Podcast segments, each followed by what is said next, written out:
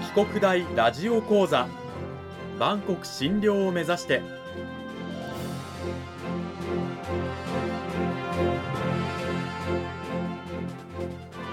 番組タイトルにあるバンコク診療とは世界の架け橋を意味する言葉です。この番組はアジアの十字路に位置するここ沖縄にある沖縄国際大学で日々どのような研究や教育が行われているのかを発信していく番組です。案内人はラジオ沖縄アナウンサー小橋川響が務めます。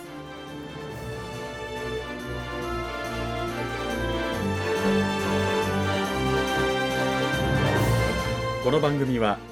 沖縄国際大学の提供でお送りします。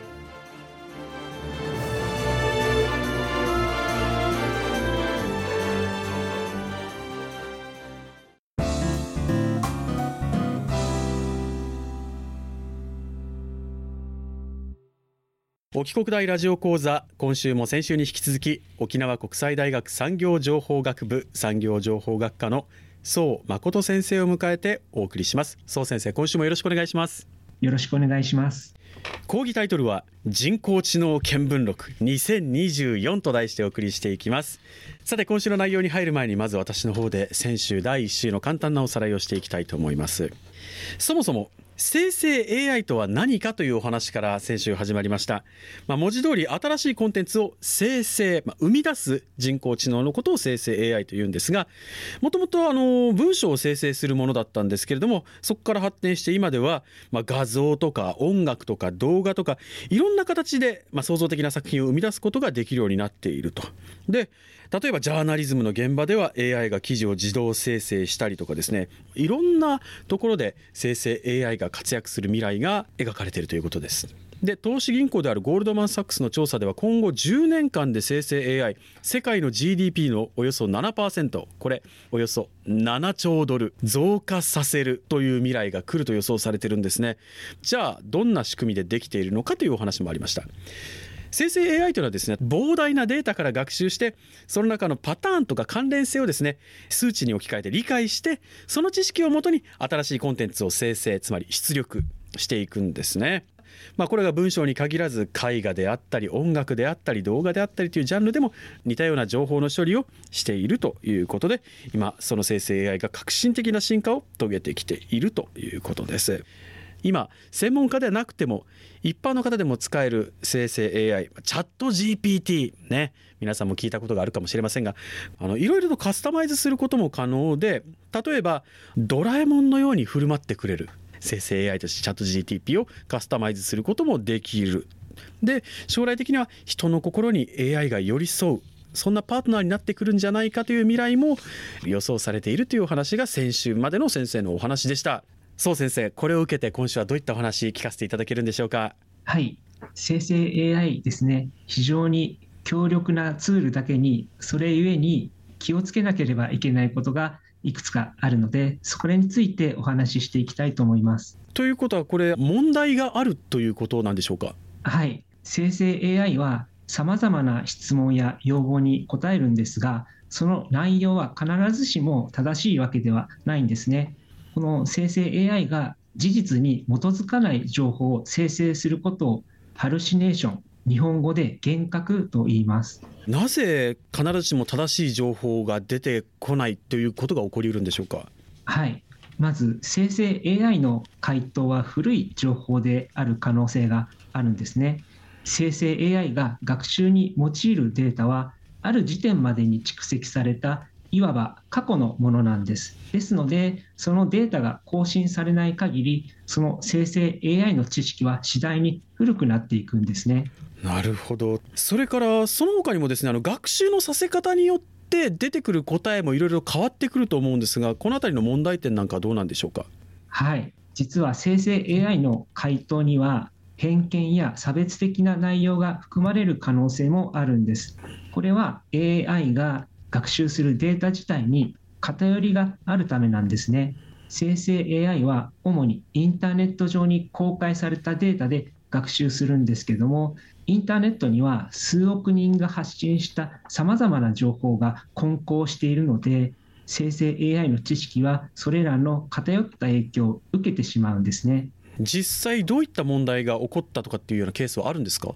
はい。2016年ですねマイクロソフトが当時のツイッター今でいう X などのサービスを介して簡単な会話ができる AI テイをリリースしました。テイは綴られる会話の中から独自に学習して言葉を覚えていく機能を搭載していました。そしてリリース直後は公序良俗に反しない適切な発言をしていたのですが次第に差別や偏見を含んだ問題発言を繰り返し始めてリリースからわずか16時間後にサービス停止となりました、はい、なぜこのような差別や偏見を含んだ問題発言を繰り返すようになっちゃったんでしょうか？はい、その原因なんですけど、これは一部のユーザーによる意図的な誘導にあったと言われています。テイは悪質な内容を含む会話をさせられる中で、その内容を覚えて、テイ自体もその類の発言をするようになってしまったんですね。はい、テイ自身では善悪の判断ができないので、それらを防ぐ手立てがなかったんです。なるほど。あのチャット GPT でもこういう問題ってじゃあ起こりうるんですか？はい、そうなんです。チャット GPT においても、特定のカスタマイズをした場合に、有害な発言をすることが確認されています。ただ、悪意のある誘導さえなければ、チャット GPT 自ら問題発言をすることはないので、はい。他にも気をつけなければならないことっていうのはあるんでしょうか？はい。学習したデータにそもそも間違いがあれば、その間違いも素直に学習してしまうんですね。なので、文脈上はおかしくなくても、事実ではない情報を出力してしまうことがあります。あとはこう学習させる情報なんですけれども、はい、著作権とかそういったものに抵触しないかどうかということはよく言われますよね。あそうですね、はい、このハルシネーションの問題のほかに、著作権侵害の問題っていうのが大きくあります。例えば、チャット GPT はインターネット上にあるテキストデータを学習していますので、その回答した文章の中に第三者が著作権を保持する文章が含まれていた場合に、著作権法に抵触する可能性があります。例えば画像生成をさせたいから画像を勉強させる中で写真を使ったとしてそれが誰かが著作権を有している写真だともう著作権法に抵触するという事態になりかねないと。はい、その可能性が出てきます。このあたりも人間が注意して学ばせなければならない問題ですね。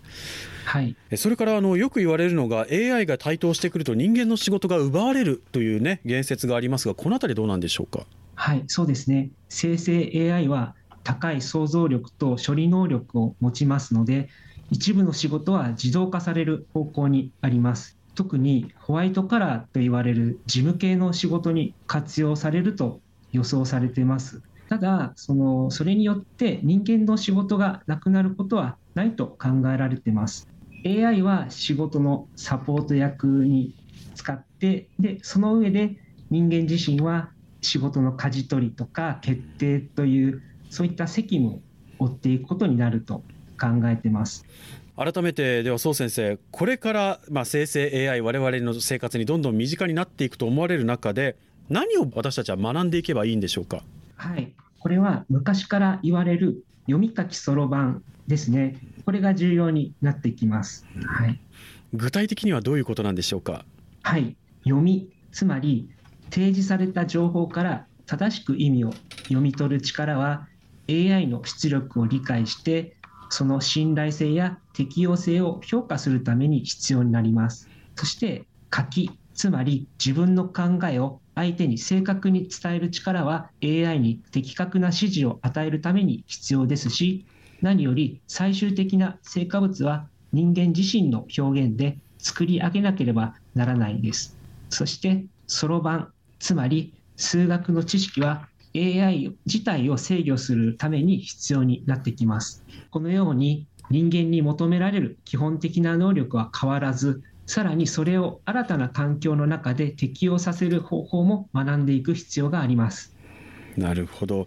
まあ、あの AI ね、えー、よくわからないっていういらっしゃる方もいるかもしれないんですけれども、まあ、怖がらずにじゃあ、まあ、チャット GPT なんかは割とねあの気軽に使える、まあ、サービスになってますけれども触れてみる積極的に関わっていくっていうこともこれから必要になってくるでしょうね。そうですねはいもう誰でも気軽に利用ができる生成 AI チャット GPT に限らずいろんなものが多く提供されてますのでどんどん恐れずに積極的に使ってみることをお勧めしています。科学技術の発展は社会を豊かにしてくれますが、闇雲に乱用しても一個人の世界を広げてはくれないんですね。自分の力で自身の世界を広げつつ、人工知能を活用して実りのある生活を過ごすのが理想だと考えています。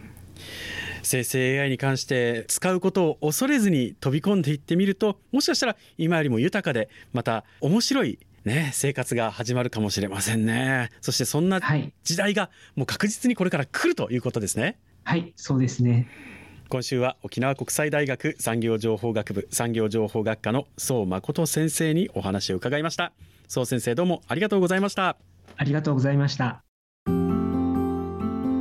さて宋先生はあのご自身の研究室ではどういったことを研究されているんでしょうか？はい私の研究室ではエデュテイメントの研究を行っています。エデュテイメントというのはエデュケーションとエンターテイメントを掛け合わせた造語です。これは娯楽でありながら一見それとは関係のない分野の学びにつながるものです。例えばどういったものがあるんでしょうか？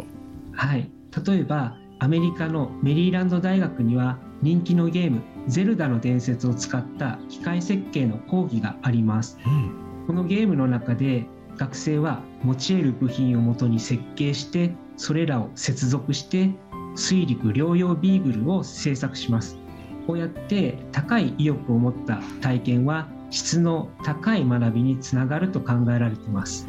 まあ、確かに私もゲーム世代なんでねすごく面白そうだなって思うんですけれどもやっぱりそういった楽しみながら学ぶ創造的な学びをするっていうそういったまあ設計をするのが先生の今の研究内容ということでしょうか？そうですね特に私の研究室では今人材を特に求められているデータサイエンティストとか AI エンジニアにそれに必要な複雑で高度な知識と技術を苦しむんじゃなくてまるでゲームに没頭するかのように学べるシステムの構築を目指しています。こういう研究こういう学びのシステムの構築を私もしてみたいと